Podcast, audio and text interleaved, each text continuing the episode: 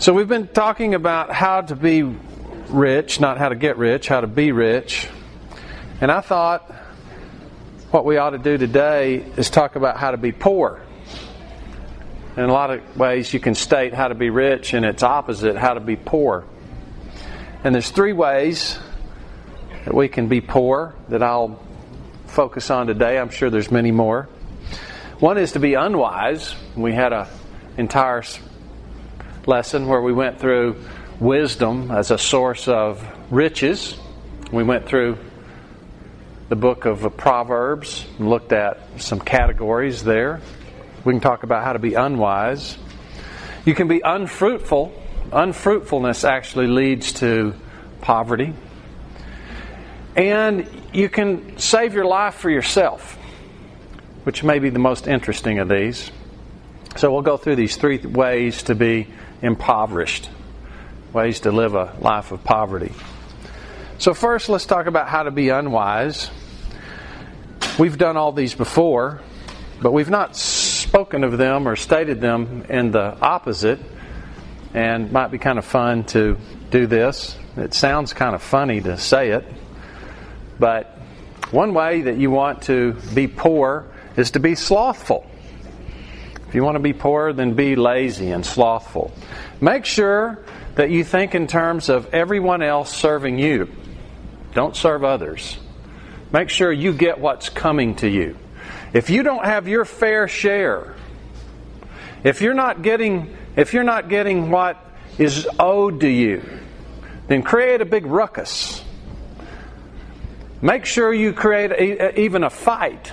Pick fights and make division happen when you're not getting what's coming to you, your fair share. Now, if, some, if, if something's coming to you that you don't deserve, then of course you would make excuses and justify yourself.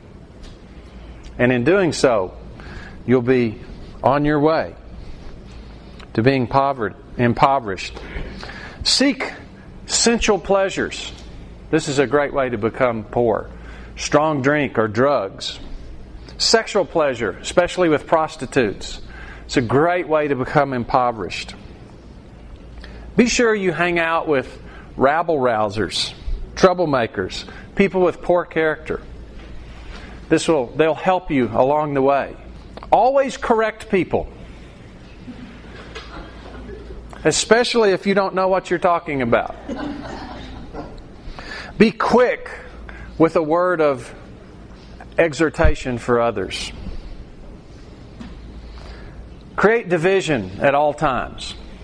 If you can create division, it will bring attention on you. And you'll be the center focus. Be a hoarder. Hoard everything you can bring yourself to hoard. Hoard money. Hoard things. Do not read the Bible.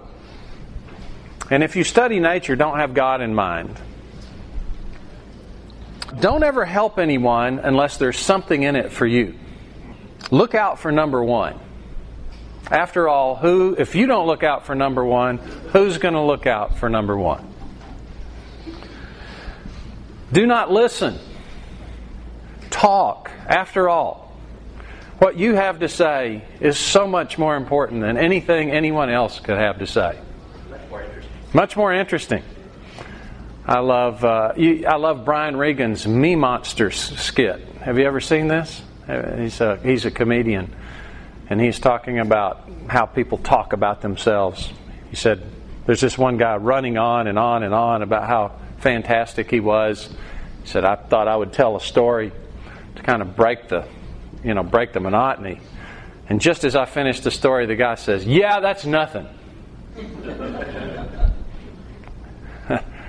he said, You know, it's typical in a conversation for somebody just to be watching for your lips to stop moving. You know, yeah, yeah, yeah, yeah, yeah, well, me! Not you, me. See the difference? You, me.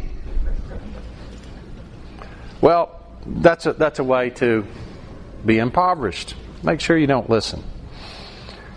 Just wait for their lips to stop moving so you can get your words in. And finally, let your emotions throw, flow through your mouth. If you feel it, say it. Be honest with your feelings. Channel those things right through your tongue and just get it out. It sounds kind of funny, okay? But that's a kind of a, a counter way of talking about Proverbs. Now, it's interesting to me that we actually have TV shows about all these things. Have you noticed this? I wonder if it isn't because we, we inherently know that this is incredible foolishness and destruction, and we know we do it. And when we can watch someone on TV doing it to us in an immense extreme, it makes us feel better. And we can say, oh, well, I do that, but I'm not near that bad. I'm a hoarder, but my house is not full of newspapers. So I feel so much better. Perhaps. I'm not sure exactly what that's about. But if we want to be if we want to be impoverished, if we want to not be rich, then a good way to do that is be unwise. Well, another approach is to be unfruitful. Turn with me to Mark chapter 4 and verse 18. Mark 4 18. You're really familiar with this. It's the explanation of the parable of the sower.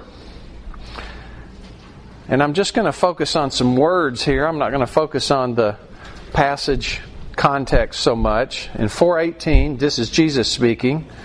He's talking about the the explanation of the parable.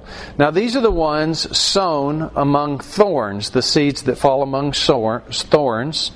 They are the ones who hear the word, and the cares of this world, the deceitfulness of riches, and the desires for other things entering in choke the word, and it becomes unfruitful.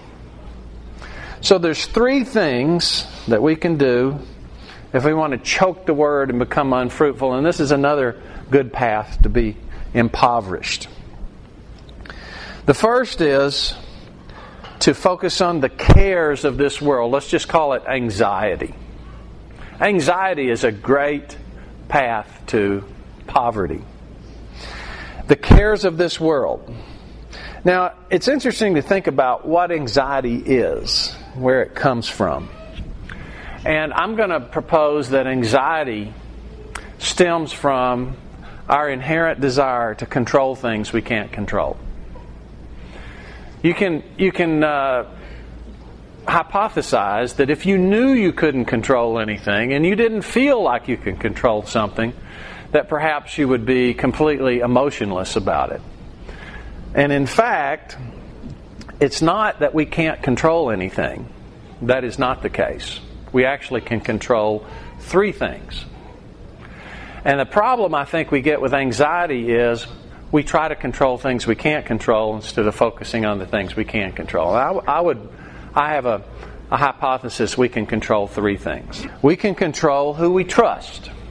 That is within our control to control who we trust. Who do we usually prefer to trust? ourselves, of course. And this is one of the reasons we want to have a lot of money. When you have a lot of money, you can control a lot of things. This is the reason why we want our circumstances to fit a, a particular game plan that we have. It's pretty typical for me to have conversations with younger people, and it would be a long. Actually, not so much anymore. I used to have it quite often, but people want to know how do I know God's will for my life? How do I know God's will? You, know, you can turn over to, I forget which Thessalonians is, and it says, This is the will of God, your sanctification. Okay, that's the will of God. I get that, but I want to know what God's will for me is. well, what do you mean by that? Well, I want to know which woman will guarantee me as a wife that my life will be great and it'll turn out the way I want it to be. That's what they're really asking. Which college can I go to that will get me the